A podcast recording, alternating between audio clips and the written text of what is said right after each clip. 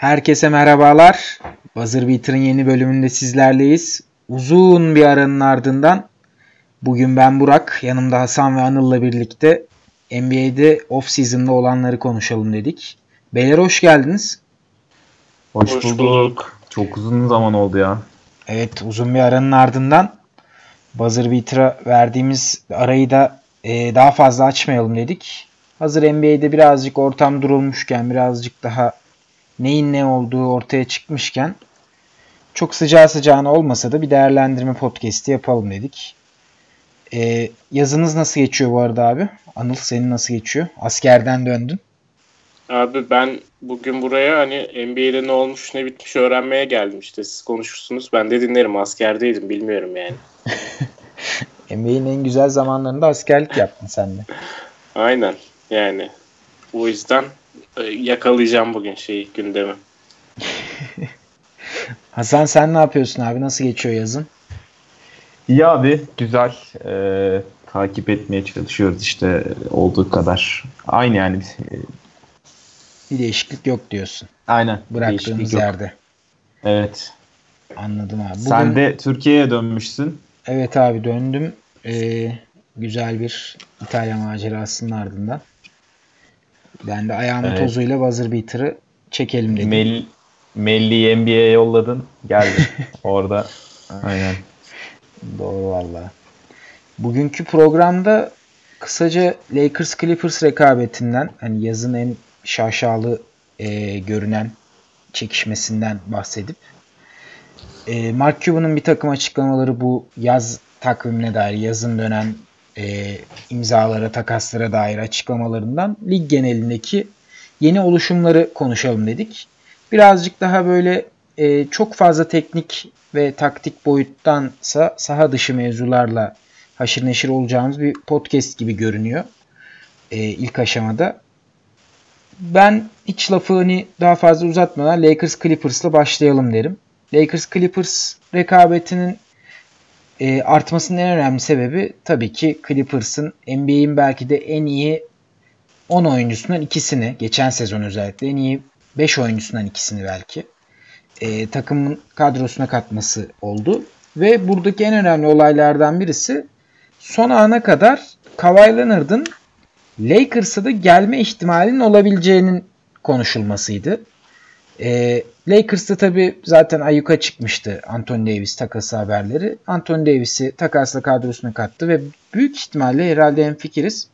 E, sezon ortasında alacağından çok az daha ucuza kapattı gibi görünüyor. Onun da en önemli sebebi Kuzma'nın yerine oraya bir draft hakkı ve bu senenin dördüncü tur şey dördüncü sıra hakkının girmesi gibi görünüyor diye düşünüyorum. Ee, Anıl sen abi özellikle e, kaçırmış olmana rağmen belki daha taze görüşlerin vardır. Daha e, kendine has ve üzerinde uzun uzun düşündüğün görüşlerin vardır diyerek senden başlamak istiyorum. Sence Lakers Clippers olası bir batı finalinde kim neden şanslı olur ve Clippers'ın e, Los Angeles'ın yeni sahibi olduğunu düşünüyor musun? Abi öncelikle öyle askerde düşünmek düşünmek bunlar yasak hani biliyorsunuz ee, o yüzden üstüne uzun uzun düşünmedim. Sadece Paul George Kawhi Clippers'a gitmiş haberini duydum ve o kadar yani. Ee, şey ne düşünüyorum? Şeylere bakıyordum şimdi ya. Dün Doug Rivers'ın e, Paul George'la Kawhi'nin tanıtıldığı basın toplantısında Paul George'da Kawhi böyle formalarının numaralarını ve isimlerini gösterecek şekilde tutuyorlar. Yerlerini değiştiriyor. Ee, 13 ve 2'den 2 ve 13 yapıyor yani 213 Los Angeles'ın alan koduymuş. Öyle bir ufak bir espri dönüyordu. Şeyi fark ettim sonra da Anthony Davis ile LeBron da 3 ve 23 yine bir Los Angeles alan kodu forma numaraları olarak bilerek yani bilerek seçmemişler. Hepsinin forma numarası da Davis'inki 3 değil tabi. Hani şey böyle öyle bir noktada ki bu oyuncuların statüsleri işte geldikleri zamanlar, aynı yaz gelmeleri, Kawhi ve Paul George'un üst üste iki yaz Lakers'la isimlerinin geçmesi sonra Clippers'ta buluşmaları falan. Hani Los Angeles'ta inanılmaz iki, dört oyuncu bu sezon bir arada oynayacak. Hiç ben hatırlamıyorum hani bir şehirde bu kadar iyi oyuncunun bir arada olduğunu. O yüzden bu yıl dört tane çok güzel maç bekliyor bence. En önemlisi bizi. İnanılmaz bir rekabet olacaktır. NBA'de çok güzel günlere koyacaktır o maçları. Ee, bu ikili rekabette de hemen en son söyleyeceğimi en başta söyleyeyim Clippers'ı önde görüyorum. Yani Clippers'ın kadrosunu şu an daha mühendislik açısından daha iyi ve şampiyonluk için de eğer Los Angeles Lakers'la karşılaştırıyorsak bir adım önde görüyorum. Bunun sebebi de e, Clippers'ın hali hazırda e, birkaç senedir bu takımda oynayan ve bu takımın ana parçalarından olan oyuncuları hala kadrosunda tutuyor olması. E, Harrell gibi, Lou Williams gibi, Patrick Beverly gibi. E, bir de çok değerli ve rookie kontratında olması sebebiyle finansal olarak da onları rahatlatan bir Şamet eklemesi yapmışlardı geçen yıl Tobias serisi Philadelphia'ya gönderirken.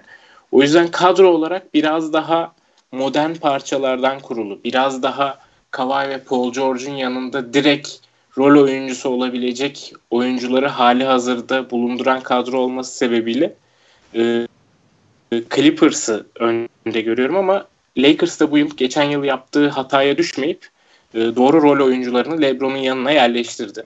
E, LeBron ve Anthony Davis'in ilk 5 başlayacağını düşünürsek kalan 3 pozisyonu işte Danny Green gibi, e, Avery Bradley gibi e, ki kendisinin önemi bence büyük.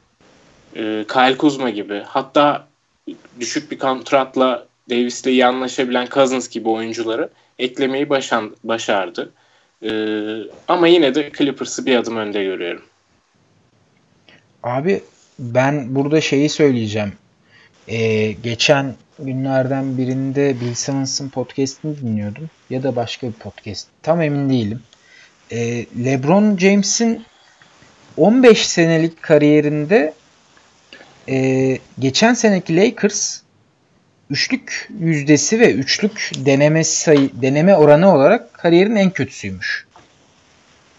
Yani ki LeBron kaç yıldır ligde? Bundan 15 yıl önceki üçlük sayılarıyla şimdiki yani, arasında dağlar var. Evet hani bunların hepsini düşününce de geçtiğimiz sene aslında yazın Magic Johnson'ın LeBron'un etrafına uyumlu oyuncular, ona uygun oyuncular koyduğunu iddia ettiği zamanları hatırlıyoruz.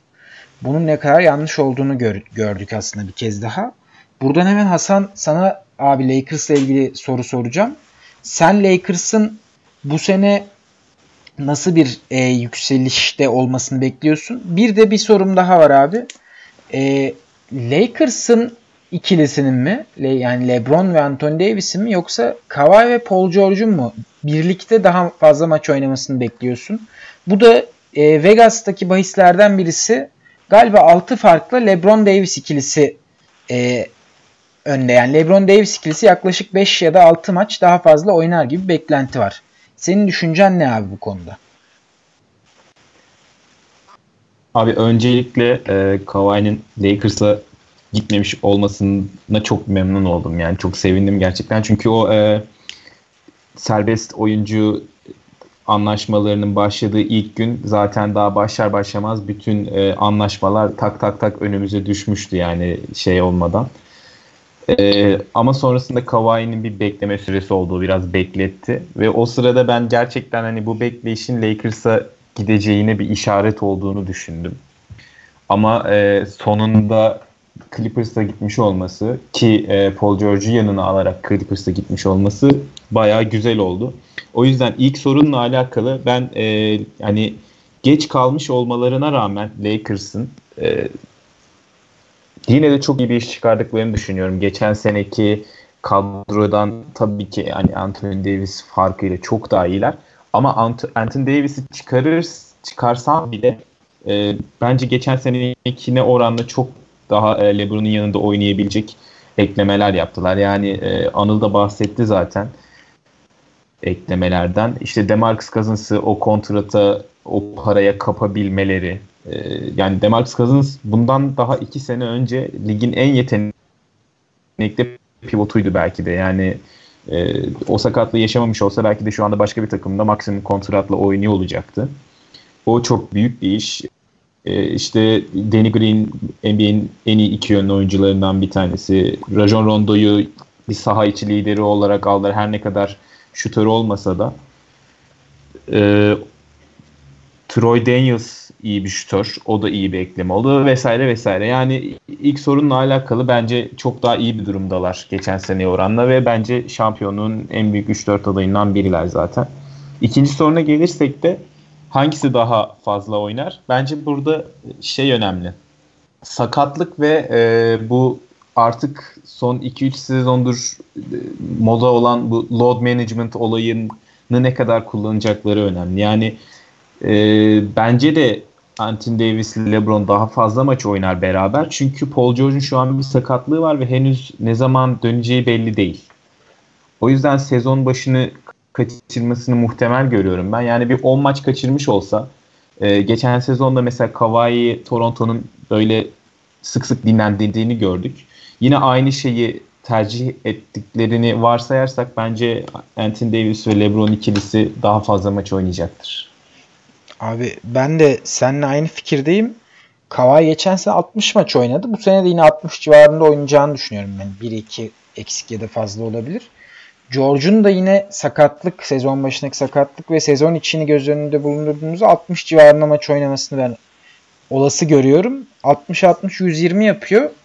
Ee, iki oyuncunun toplam 63-63 maç yapması LeBron ve Davis'in gayet olası görünüyor. Hani Davis sürekli sakatlanıp soyunma odasına gidiyor ama çoğu maçta oynuyor. Geçtiğimiz sene galiba 32 dakika ile pardon 34 dakika ortalamayla bitirmişti. Ee, hani sonuçta zaten bu oyuncuların normal standartlarında oynamaları zaten Davis'e LeBron'u bir adım daha önde gösteriyor bence de.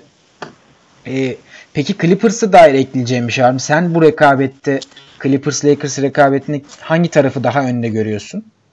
Ben Anıl Anıl söylemişti. Anıl'a katılıyorum. Clippers bence bir adım daha önde.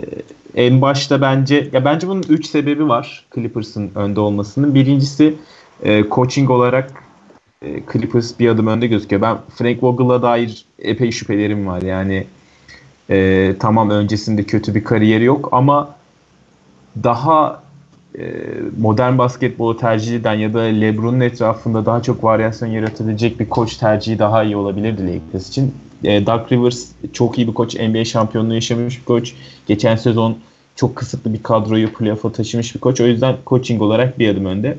İkincisi kültür e, kısmı var bu işin. Bence son 3-4 yılda Clippers muhteşem bir kültürü yarattı. Yani Patrick Beverly, Montrezl Harrell, Lou Williams, Jamichael Green gibi oyuncuları bularak ve o kültürün e, etrafına da bu kültüre belki uyabilecek en iyi iki süperstarı getirdiler. Kawhi Leonard ve e, Paul George.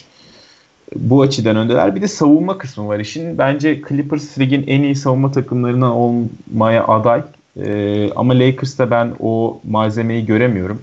O yüzden bu iç sebepten dolayı bence Clippers bir adım önde.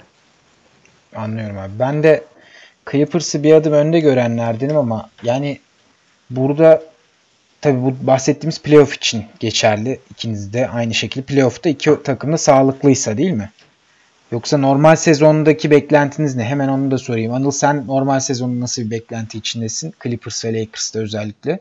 E, Vegas oranlarına göre 55.5 Clippers, 51.5 Lakers galibiyet alt üst şeyi öyle görünüyor baremi mantıklı gözüküyor baremler. Ee, şöyle de bir durum var. Sakatlıklarla ilgili özellikle bu belirleyici olacaktır.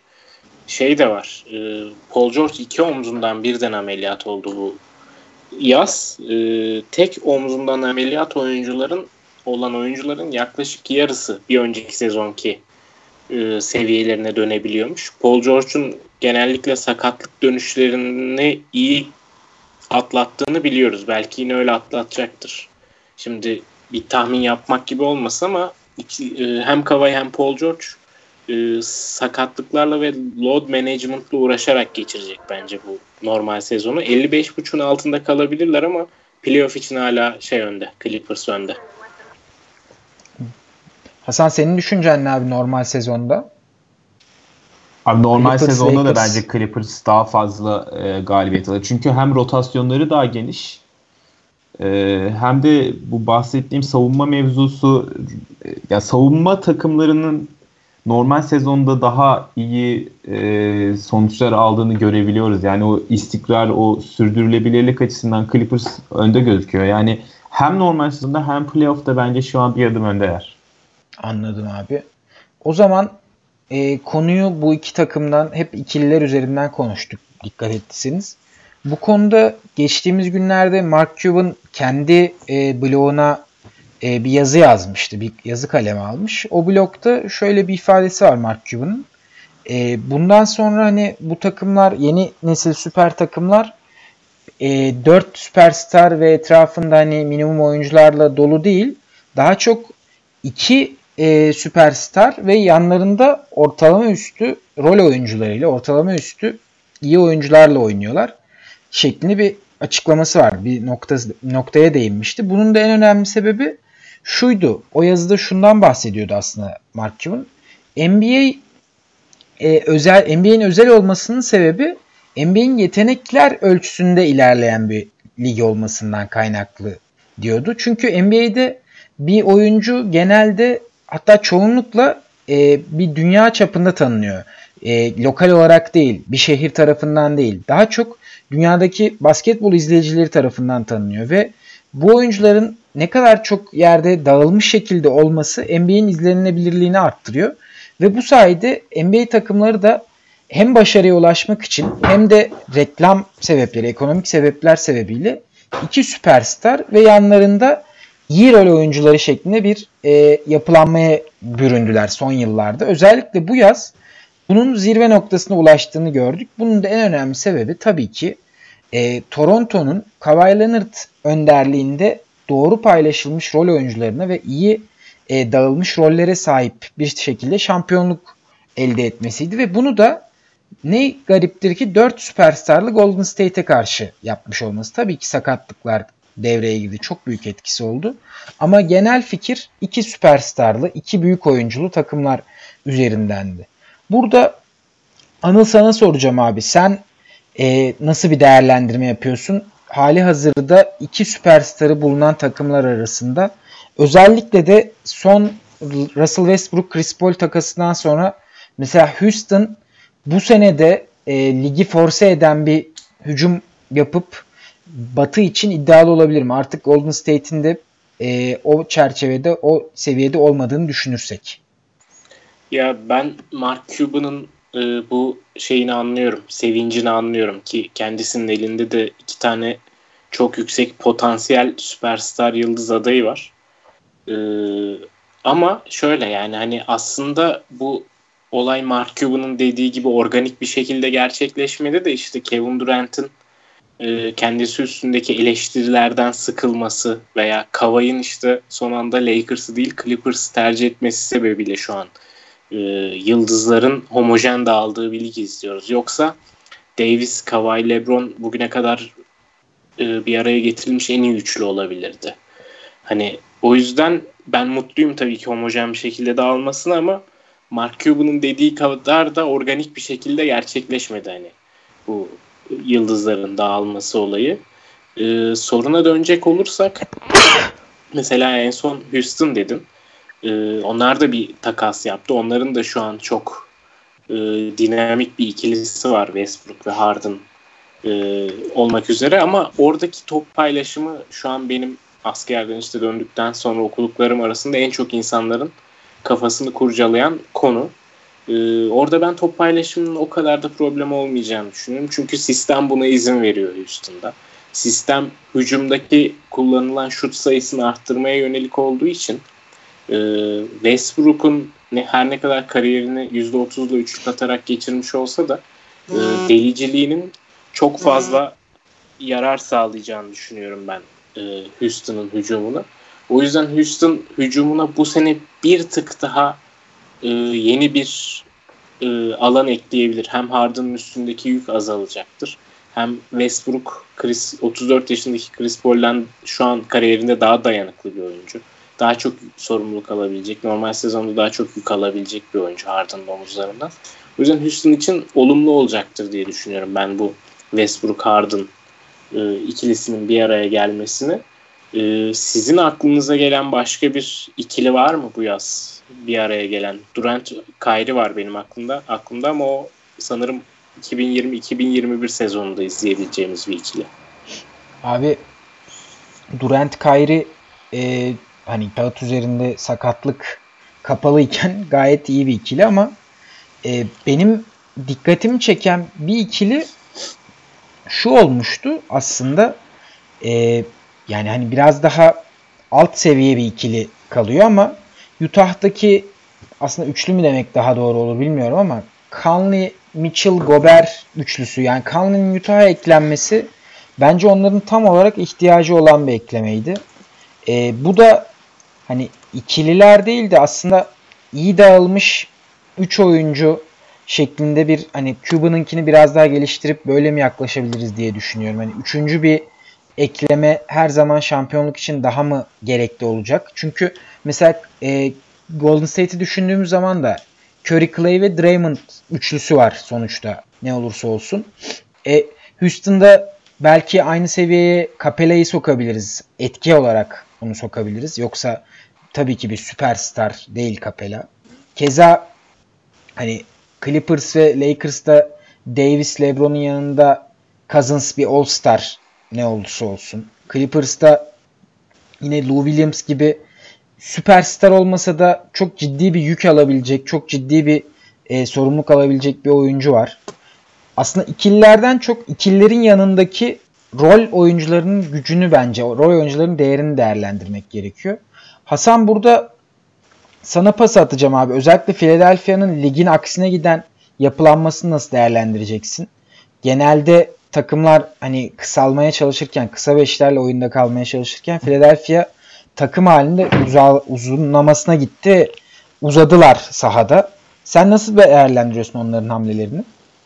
Abi ben hayretli izliyorum ya Philadelphia'yı. Gerçekten mesela e, ellerinde Embiid gibi bir yetenek varken onun etrafında e, çok e, opsiyonları olabilecek bir hücum sistemi kurabilecekken e, bu kadar büyüyüp bu kadar işleri e, zora sokmaları bana çok garip geliyor. Yani zaten ellerinde e, yani çok yetenekli. Ben Simmons çok çok yetenekli bir oyuncu ama bir türlü e, o playoff zamanı geldiğinde o savunmalara karşı e, o açıklığı yaratamayan bir oyuncu var.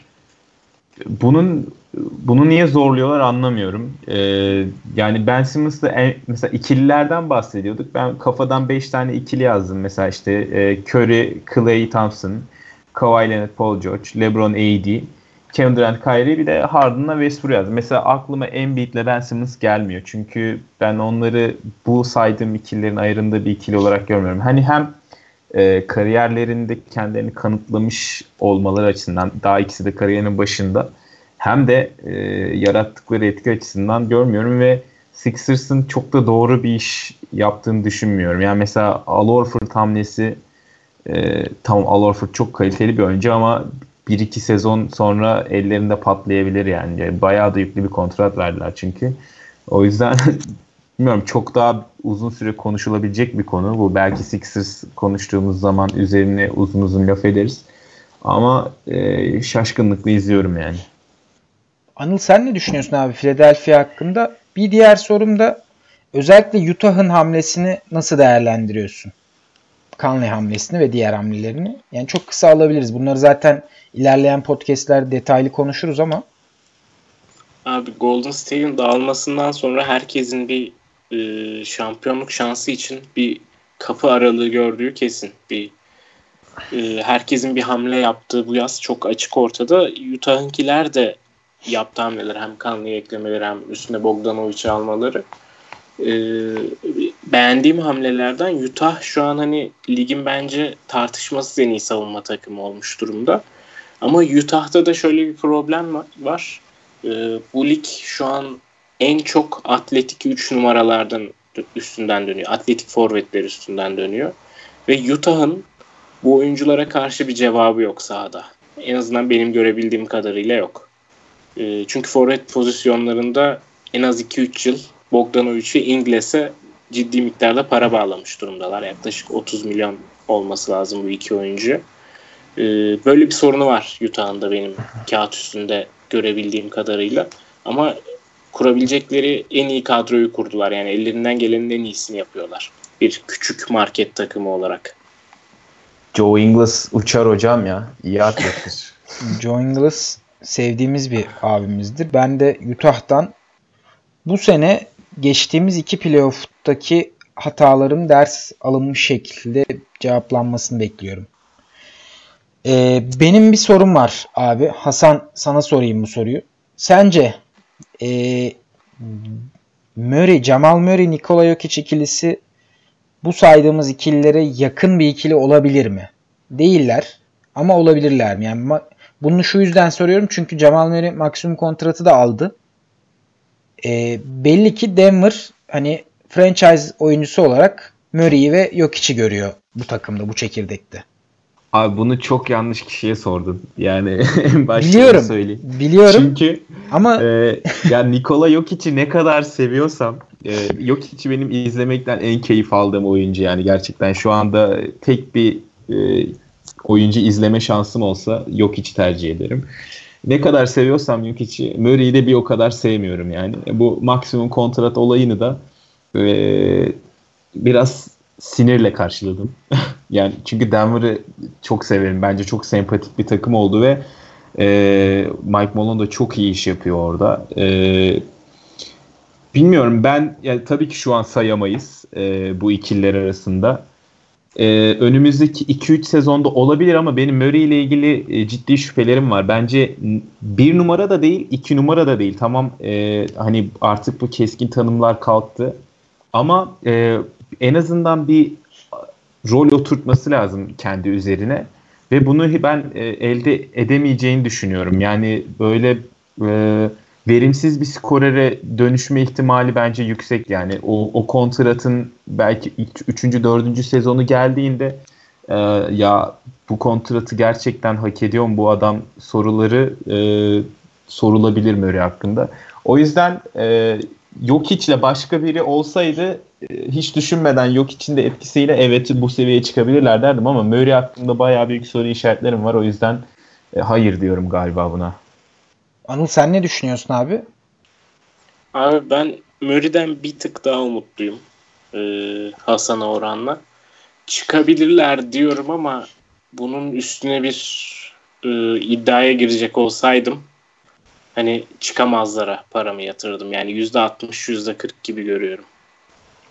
Peki bir de savunma olarak gerçekten ikisi de e, çok eksik ya. E, hem Defol, değil mi? Öyle bir öyle bir sorunları var evet. İkisinde de Abi, bir takım defolar var. Peki ben de size şöyle bir soru sorayım. Ee, yani Cuba'nın yazısıyla da alakalı olarak sizce şu an NBA'nin en iyi ikilisi kim yani? Mesela bir sıralama yapsanız ilk 3 ikiliyi sayın desem nasıl olur sizin ikilileriniz? Sakatlık açık mı kapalı mı? Birincisi... Abi bütün, bütün, bütün değişkenler var içinde ya. Hepsi yani. Tamam bu sene bir şampiyonluk takımı kuracaksın. Hangi ikiliyi alırsın? Hali hazırdaki ikililerden şeklinde mi bakıyoruz? Mesela. Ya şu an e, bulunan ikililerden e, takımlarda en iyisi sizce hangisi? Yani şampiyonluk takımı falan değil. Yani takımın Abi. geri kalanını düşünmenize gerek yok. Sadece ikili olarak söylüyorum. LeBron, mesela. Anthony Davis o zaman. Bir numara. Neden abi? Abi çünkü birbirlerinin her noktasını tamamlayan oyuncular. Ee, ikisi de Kawhi ve Paul George'a göre daha sağlıklılar. Şu an itibariyle, bu sezon itibariyle. Ve e, bir uzun bir kısa bence daha fazla silahları var. Hücumda özellikle. Savunmada da iki oyuncunun bu iki oyuncu da her pozisyonu savunabilecek e, bence fizikte ve güçte. LeBron biraz isteksiz bunu geçen sene gördük. E, hani her parametreyi bir arada düşündüğüm zaman ben LeBron Anthony Davis ikilisinin korkunç bir seviyede olduğunu düşünüyorum. Belki de NBA'in gelmiş geçmiş en iyi ikilisi olabilecek seviyede. Yetenek seti açısından konuşuyorum tabi. Katılıyorum abi ya. Anıl sen ne diyorsun abi? Senin abi, en iyi Ben de katılıyorum. Ben de katılıyorum. LeBron Davis ama ben Kawhi, Paul George ve Durant, Irving'i o kadar uzaklarında görmüyorum bu ikilinin. Yani gayet bunlarla yarışabilecek, gayet kendilerine göre artıları olan ikililer. Kawhi Paul George ve Durant Kyrie. Abi yani... Durant Kyrie'ye gelmişken mevzu mesela biraz da ondan konuşalım ya. Gerçekten sizce bu ikili iyi bir ikili mi? Yani bana iki tane e, yıkık bir araya gelmiş gibi geliyor. Yani ikisi de şampiyon mental, ama.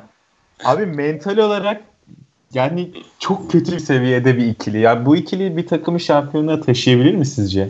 Yani Kyrie'nin geçen sezon neler yaptığını biliyoruz. Ee, işte takımda yani takımda huzursuzluk yarattı. Ondan öncesinde takasını istedi. Durant zaten işte fake hesap mı dersin, Draymond Green'le kavgası mı dersin, işte muhabirleriyle sataşması mı dersin. Bayağı sıkıntılı bir e, mental yapıya sahip bir arkadaşımız. E, yani bu ikili sizce şampiyonluk getirebilir mi bir takıma? Abi birbirlerinin den yoluklarını seviyor gibiler ya. Yani Joker'le Harley Quinn gibiler biraz. Abi şeyi biliyor musunuz? Pardon bak böldüm de. Yani tam Durant den yoluğunda bir hareket. Durant'in sign and trade mevzusunda D'Angelo Russell'ın yanına bir de pik eklemesini biliyor musunuz? Aa evet. evet. Durant istemiş bunu. Ne? Abi gerçekten hani kim yaptı dersen Durant yaptı derim. D'Angelo Russell sign and trade ile Golden State'e gitti ya. Durant'e karşılık. Durant şey demiş abi. Yani hani ben birebir D'Angelo'ya takaslanacak kadar Aynen. D'Angelo benle bu, bu takaslanacak kadar iyi bir seviyede değil. Golden State bir de pick sıkıştırsın. Golden State pick versin. Ha. Evet. Ya bunu şey olarak değerlendirelim. bu tam Durant Aslında... hareketi değil mi? Ya bir tamam oyuncunun ya. bunu yapması çok ilginç. Bir şey diyeceğim. Neden Brooklyn sign and trade'e okey oldu? Neden oldu? Bence pik için. Abi bence Brooklyn okey olduğundan çok e, Golden State okey. Ya Golden State oraya e, sızdı diyelim ya. Golden evet. State zaten okey. Ama şöyle Elin... düşün. Durant'sin en iyi takımdan gidiyorsun. Ee, işte Golden State'ten gidiyorsun. Yeni gideceğin takımda şöyle bir şey istersin. Diğer şampiyonluk adayı olan eski takımın Golden State zayıflasın. Ki sen şampiyon olabil. Ya zaten bence Kör, e, Clay'in de dönmeyeceğini düşünerek D'Angelo da iyi bir fit olmadığı için hani Curry'nin yanına ve Golden State'e çok üstelememiştir diye düşünüyorum. Ya da bence iyi bir fit bu arada.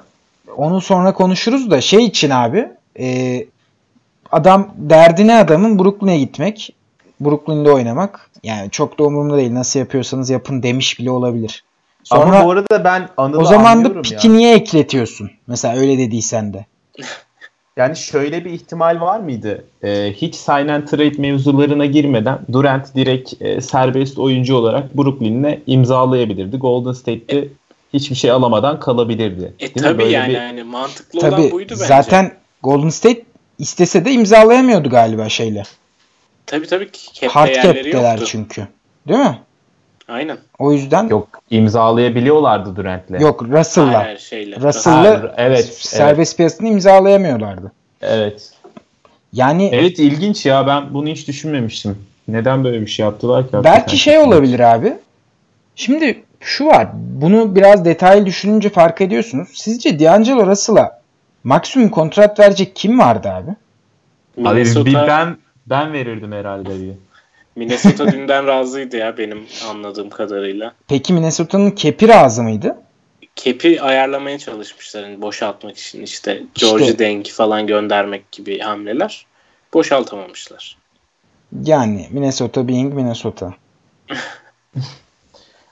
Abi yani, hak ettiğini düşünüyorum ben. O ayrı bir konu. 24 yaşında ona bir şey itirazım yok. Hani hak ediyor hak etmesini. Yaş olarak da daha önünde yaklaşık 10 sene var en üst seviyede oynayınca. Ama hani aslında lig genelinde de D'Angelo Russell'a maksimum verecek takım sayısının da azlığını düşününce Brooklyn şey diye düşünmüş olabilir. Yani biz zaten Durant'i alıyoruz, Kyrie'yi alıyoruz. D'Angelo'yu nasıl verdiğimizin bir önemi yok. Belki şöyle bir şey olmuş olabilir. E, Durant kaybedeceğini anlayınca Golden State e, D'Angelo Russell'la hani madem Brooklyn'e gidiyor Kevin Durant hani D'Angelo Russell'la görüşelim. hani gelmek isterse hani Durant'i kaybetmenin şey olarak neyi der, derler? Yani kaybetsek de yine olarak. de bir şey alalım. Ama Aynen, bu bir arada parça alalım. Orada Russell'lık bir durum yok ya. Russell'ın e, gitmek istediği yer Golden State değildi yani. E, orada Russell'ın bir seçimi yok aslında. Şeyden 4 yıllık çaylak kontratının ardından serbest olduğunda e, yine yani senin takımın şeyi karşıladığında teklifleri karşıladığında e, takımında oluyorsun. E, bu, bu hesapla da Brooklyn o teklifleri karşılayıp kontratı verip Golden State'e takaslamış oldu. Tamam da ki, eğer Russell Golden State'e gitmek istemiyorsa onların yaptığı teklifi kabul etmeseydi.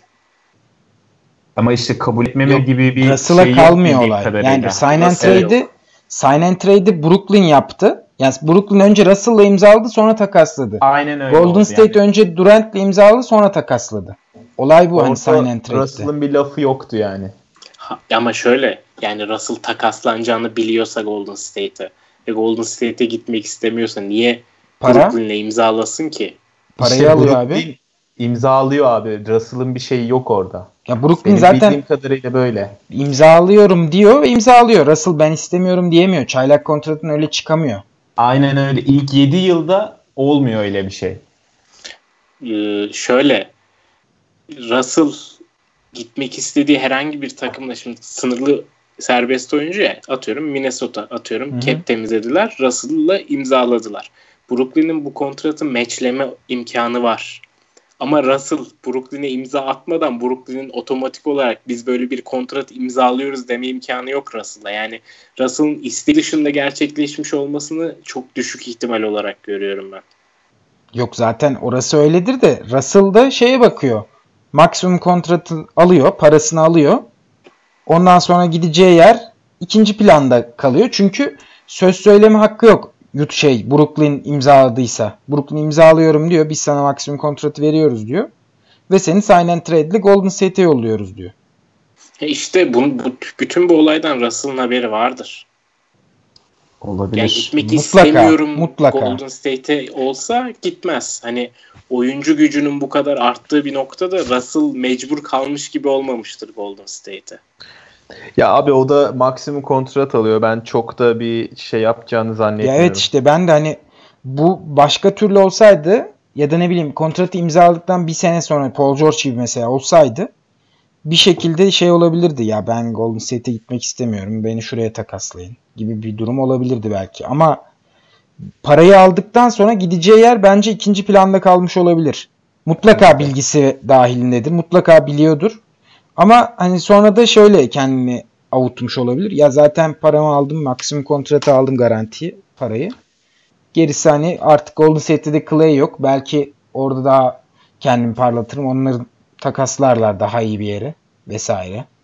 Russell'ın şey diyorlardı. açıklamaları şey yönündeydi ya işte Curry ile oynamaktan heyecan duyuyorum. Ondan öğreneceğim çok şey var. Mutlaka işte abi. takas malzemesi olarak almış olma ihtimallerinin de farkındayım. Hani bu bir iş Tabii Eğer canım. takaslanırsam da Clay döndükten sonra benim için sorun yok falan diyordu. Muhtemelen evet sizin dediğiniz gibi maksimum kontrat olmuş, almış olmanın neşesiyle kalan şeyleri ikinci plana atmış durumda ama dediğim gibi Minnesota kesin verirdi gibi duruyor. Şey New York da verirdi yani. Peki o zaman D'Angelo Russell'a karşılık Jeff Teague, Robert Covington. Covington güzel. Jeff 20 Aralık. de. 20 Aralık'ta. Jeff Teague'in kontratı çok ya. Geldi ama. teklif. 20 Aralık'ta geldi teklif. Yani 15'inde şey oluyor hani e, uygun hale geliyor da neyse geldi. Jeff Covington, Covington çok iyi. Ya bu arada Golden State Russell'ı takaslamak için almadık diye GM açıklama yaptı. Ya ee, aldık yani. diye mi açıklama yapacak abi? Bir de o var. Diyemezsin yani. Hani biz aldık bir bakalım. Beğenmezsek bir takaslarız abi. Kardeşim yakamızı rahat bırakın da oynayalım bir yerde iki sezondan fazla ya. adam Bırakın istenmeyen, çocuk oynasın ya. İstenmeyen adam ilan edildi. Daha ya. ne yapsın bu adam kardeşim? Brooklyn'i playoff'a soktu. All-Star oldu. Daha ne yapsın yani? Bu yıl Kyrie sokamayınca playoff'a değeri anlaşılacak. Aynen öyle. Ya bu arada çok e, Russell'a masıla geldi konu da Durant Kyrie ikilisinden konuşuyorduk. Yani takvimler 2024'ü göstermeden önce sizce bu ikili bir şampiyonluk getirebilecek mi Brooklyn'e? Hmm, birbirlerini vurmazlarsa getirirler. ya şey çok sınırladı bu DeAndre Jordan'a 4 yıl 40 milyon kontrat vermeleri şeyi çok sınırladı. Yanına bir rol oyuncusu getirebilme esnekliklerini. Kardeşim getirdiler işte. Şüpheliyim. DeAndre Jordan. Jared Allen varken çok gereksiz bir hamle oldu da. Abi Jared gerçekten Allen... o da tam karam tayfa şeyi ya. Hani kankasını getirdi resmen adam takıma. Jared Allen varken 31-32 yaşındaki Jordan'a 3 yıl kontrat bağlamak ilginç. E, Eğiliyorlar işte. Karis LeVert iyi oyuncular. Onlar hani çok iyi rol oyuncularına dönüşebilir bu ikilinin yanında. O yüzden şampiyonluk ihtimali evet var. Yani hiç kesinlikle olamazlar demiyorum. Peki abi, bir soru. Pardon abi. Tabii ki var ya. Sen söyle. Ben, ben şu mevzuyu kapatalım da. E, ya tabii ki var ihtimalleri ama ben gerçekten bu ikisinin bir takımı şampiyon yapabileceğine inanmıyorum. Ya tam ikisi de daha önce şampiyon oldu. İkisi de çok kritik anlarda çok ikonik basketler attılar. Takımlarının hani e, şampiyon yaptılar belki de. Ama bu ikili bir araya gelince bilmiyorum abi şey gibi böyle benzin ateş gibi yani gerçekten oradan neler neler çıkacak çok merak ediyorum ben. Bence de izlemesi ve hani takip etmesi çok keyifli olacak bir defa. Her işte hafta yeni bir skandal olabilir mi haberleri gelecektir mutlaka soyunma odasından ama ya ben bu ikilinin artık yollarını yapmış olmaları sebebiyle biraz daha sakinleşeceklerini düşünüyorum. Sezonlar ilerledikçe, zaman ilerledikçe. Şampiyonluk işi birçok faktöre bağlı ama yetenek olarak veya vaat ettikleri olarak bence çok şey vaat ediyor ya bu takım. Doğu'nun da özellikle hani batıya oranla nispeten daha zayıf olması. Sonuçta zayıf demek ya, şeye nispeten göreceli olarak konuşuyorum ama bu Batı Doğu olayında bir araya girebilir miyim? Geçen yıl nasıl sevindik Doğu'da işte dört tane kafayı oynayan takım var. Doğu şöyle rekabetçi, playoff yarı finallerinden itibaren efsane olur falan filan Oldu derken ama abi Philadelphia maçı. Ya evet de. Ama bir sene. ya evet mutlaka şey e, pencere çok çabuk kapanıyor, açılıyor her takım için. Ben de aslında o yüzden şöyle bir soru soracaktım biraz önce. E, şimdi 2 artı 1 senelik kontrat imzaladı Kawhi. E, şeyin Clippers'ın önümüzdeki 2 seneden en az birinde şampiyon olma olasılığı nedir sizce? Yani 2 senenin birinde şampiyon olabilirler mi? Veya ol, olamadılar diyelim. 2 senede şampiyon olamadılar. Sizce 2021 yazında Kawhi ve George kalacak mı takımda? Abi buna hemen bir cevap vereyim ben. İki tane konudan bahsetmek istiyorum bu durumda. Birincisi Kawhi sürekli ev ev ev ev deyip durdu Clippers'la anlaştıktan sonra. Ee, işte yeğenlerinin büyüdüğünü görememekten, işte ailesiyle kaliteli vakit geçirememekten ki ben anlamıyorum annesi hala San Antonio'da oturuyormuş. ee, e, bunlardan bahsediyordu. İkincisi de şu. Nasıl bir zindan hayatı yaşatmışsa işte San Antonio. Kadıncağız hala San Antonio'da. Kawhi 8 sezonunu bitirdi NBA'de. Ee, iki sezon daha oynadığında 10. sezonu oluyor. Yani 10. sezonda e, Süper Max'ı alıyorlar işte. %35'i alıyorlar. %35'i %35'i onunla alakalı diye düşünüyorum bu 2 artı 1. Yani 2 sezon geçirip o 3. sezon player option'ı decline edip o Süper Max'ı almakla alakalı diye düşünüyorum. Tamam. Hasan sen ne düşünüyorsun abi? 2 senenin sonunda şampiyon olamazlarsa bu birliktelik devam eder mi? Ya ben Kawhi tarafından devam edeceğini düşünüyorum. Çünkü gerçekten e, çok uğraştı evine dönmek için. E, bu fırsatı bulduktan sonra da bu kadar da iyi bir ortam varken işte Paul George ve takımın geri kalanı ve Doug Rivers ki e, Clippers yani Steve Ballmer takım sahibi Lawrence Flake e, basketbol operasyonlarını yürütüyor. Jerry West çok orada bir akıl hocası gibi iş yapıyormuş. Yani çok çok iyi bir ortam var. Ben bunu bırakacağını düşünmüyorum ve dediği gibi Anıl'ın o 2 artı 1'de e, Supermax'la alakalı de, bence. O yüzden 2 senenin sonunda opsiyonunu e, kullanmayıp Supermax alması, e, Paul George'u da hani ikna edebilirse Paul George'la edemezse yanına yeni nüvelerle e, devam eder diye düşünüyorum. Ya ilk duyduğumda şaşırmıştım neden 2 artı 1 diye. E, ama sonradan bu Supermax olayını öğrenince ha dedim yani bence de devam eder. Abi o zaman Kavay'ın şöyle bir açıklaması vardı. Ondan bahsedip e, son konumuza geçelim istedim. Kavay e, bu takım büyük ihtimalle e, elit seviyede elit seviyede yetenek bulunduran ilk takım şeklinde bir açıklama yaptı Clippers'a dair. E, bundan tabi Tim Duncan, Kyle e, Lowry, Manu Ginobili ve Tony Parker'ın haberi yok galiba. Ya da e, Kavay'ın onlardan haberi yok. Ya da Kavay'ın onlardan şey haberi yok ama hani bizim haberimiz var en azından. Son günlerde şunu öğrendik ki Tim Duncan Greg Popovich'in yanına asistan olarak katılıyormuş. Anıl sen... Abi bir dakika burada araya girmem lazım. Burada e, büyük bir şey var. Algı operasyonu var. Evet abi. O açıklamanın devamı şöyle. İlk defa benim yaşımda e, bu kadar yetenekli insanlarla bir arada oynayacağım. Yani orada o açıklamanın devamında same age as me şeyi var. Yani Tony Hocam, Parker, Manu Ginobili ve Tim Duncan e, Kawhi gençken şeydi. O yüzden böyle bir açıklama yapmış. Anlıyorum ama orayı yani karıştırmasak. Burada bir, burada bir algı operasyonu yapmayalım. Spurs lobisi iş başında. Burada Spurs e, lobisi evet, yedirmeyiz Kavai'yi. Maalesef iş başındaydı. O yüzden e, biraz yanlı olarak konuyu değiştirmek için söyledim ben de abi. E, şöyle bağlayalım istiyorum son olarak. Kısaca değinelim. Zaten 45 dakika civarında da olmuş. Tim Duncan'ın San Antonio Spurs asistanlığına gelmesi nasıl bir e, hamledir? Beklenmedik bir şeydi. Ben Duncan'dan herhangi bir şekilde böyle bir hamle beklemiyordum veya Spurs'ten.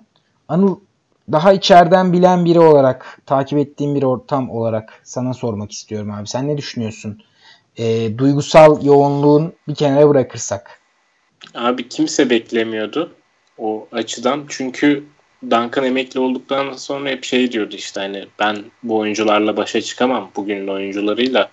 Ee, hem de emekli hayatımı seviyorum. İşte hayatım zaten dolu, yer yok falan diyordu asistanla ama bir yandan da sürekli zaten antrenmanlarda işte playofflarda takım maç kaybettiğinde e, takımın deplasman turlarında falan hep zaten takımın yanındaydı. Hatta Popovic'in işte Duncan bir gün antrenmandan çıkıyor açıklama yapmadan. Popovic'e soruyorlar işte ne işi vardı burada falan filan diye. Bedava yemek için geldi falan. Her gün geliyor bedava yemek için falan gibi bir açıklaması vardı. Zaten etrafındaydı takımın ama asistan koşup tabii başka bir bağlılık, başka görevler, başka sorumluluklar iş e, yani gerekiyor. Ya, aynen oyunculara mentor olmakla e, oyuncuların koçları olmak arasında çok büyük farklar var. Mesela hani oyuncularla yakın ilişkisi var. Dejante Murray ile Lonnie Walker'la falan.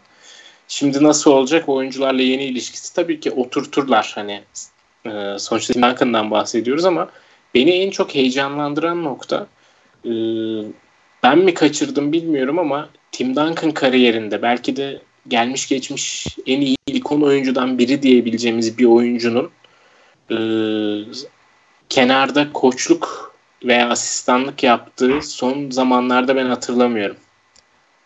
Yani hani var mı? Benim de aklıma şu an gelmiyor yani o tip en üst seviye Vallahi benim de gelmedi. Hani MJ takım sahibi, Shaq yorumculuk yapıyor. Ee, işte Karim zaten hani daha yaşlı. Ee, hani o yüzden bu seviyede bir oyuncu Kobe mesela şu an öyle bir şey düşünmüyor. Hani Duncan o seviyede asistanlık yapacak benim aklıma gelen ilk oyuncu. O yüzden heyecanlanıyorum ben biraz da. Evet bu bir de belki şey var. diğerlerinin de yolunu açabilir. Sonuçta evet, böyle belki bir... de yani güvenmiyorlardı ya da direkt koçluktan başlamak istiyorlardı. Jason Hı-hı. Kidd gibi. Ee, açabilir evet yolunu açabilir. Bir de şey var. Ginobili'ye de teklif gitmiş ama Ginobili şu an dünyayı gezmekle meşgul olduğu için kabul etmemiş ama benim bu Spurs'u takip, yakından takip ettiğim 20 yılda koçluk olayına en uygun ismin Ginobili olduğunu düşünmüşümdür hep. Hani o oyun aklı, e, işin teknik taktik kısmına kafa yoran oyuncunun hep Ginobili olduğunu düşünmüşümdür. Ben birkaç yıl içinde Ginobili'yi de asistan olarak görebileceğimizi düşünüyorum dünyayı gezmeyi bitirdiğinde. Valla yani o günler bence çok böyle duygusal açıdan güzel ve e, hisleneceğimiz günler olacaktır diye düşünüyorum. Teknik açıdan çok hani hakim değilim. O konuda nasıl olurlar hiçbir yorum yapamıyorum şu an ama gerçekten güzel anlar yaşatacaklardır. Güzel hisler duyacağız diye düşünüyorum. Hasan sen ne düşünüyorsun abi? Abi ben de e, haberi gördüğümde aklıma gelen ilk şey e, şu oldu. Ginobili'den bahsetti anda. Acaba Ginobili, Parker, Duncan şeyini görebilir miyiz kenarda böyle bir niyetleri olur mu diye düşündüm ben de. Yani hani bilmiyorum çok olası mı değil mi ama e, Anıl da söyledi Ginobili hakikaten o işe e, biçilmiş kaftan olabilir. Bir de Spurs'ta şöyle bir e, gelenek de var yani asistan koçlar hep gidiyor başka takımlarda antrenörlük yapıyor. E, yani orada bir tedrisattan geçtikten sonra e, usta ya, kalfa çırak gibi böyle bir şey var. Duncan da e, oradan geçip Greg Popovich de kariyerinin sonuna yaklaşırken önümüzdeki e, bir iki sezonda işi öğrenip Spurs'un bundan sonraki e, koçu olabilir mi sorusu geldi aklıma. Yani bence çok güzel oldu. Hikaye kısmı çok güzel oldu. Ee, onun dışında Anıl'ın söylediği mevzuyu hiç düşünmemiştim. Hakikaten bu kadar iyi bir oyuncu, bu kadar kariyerli bir oyuncu ilk defa sağ kenarında olacak.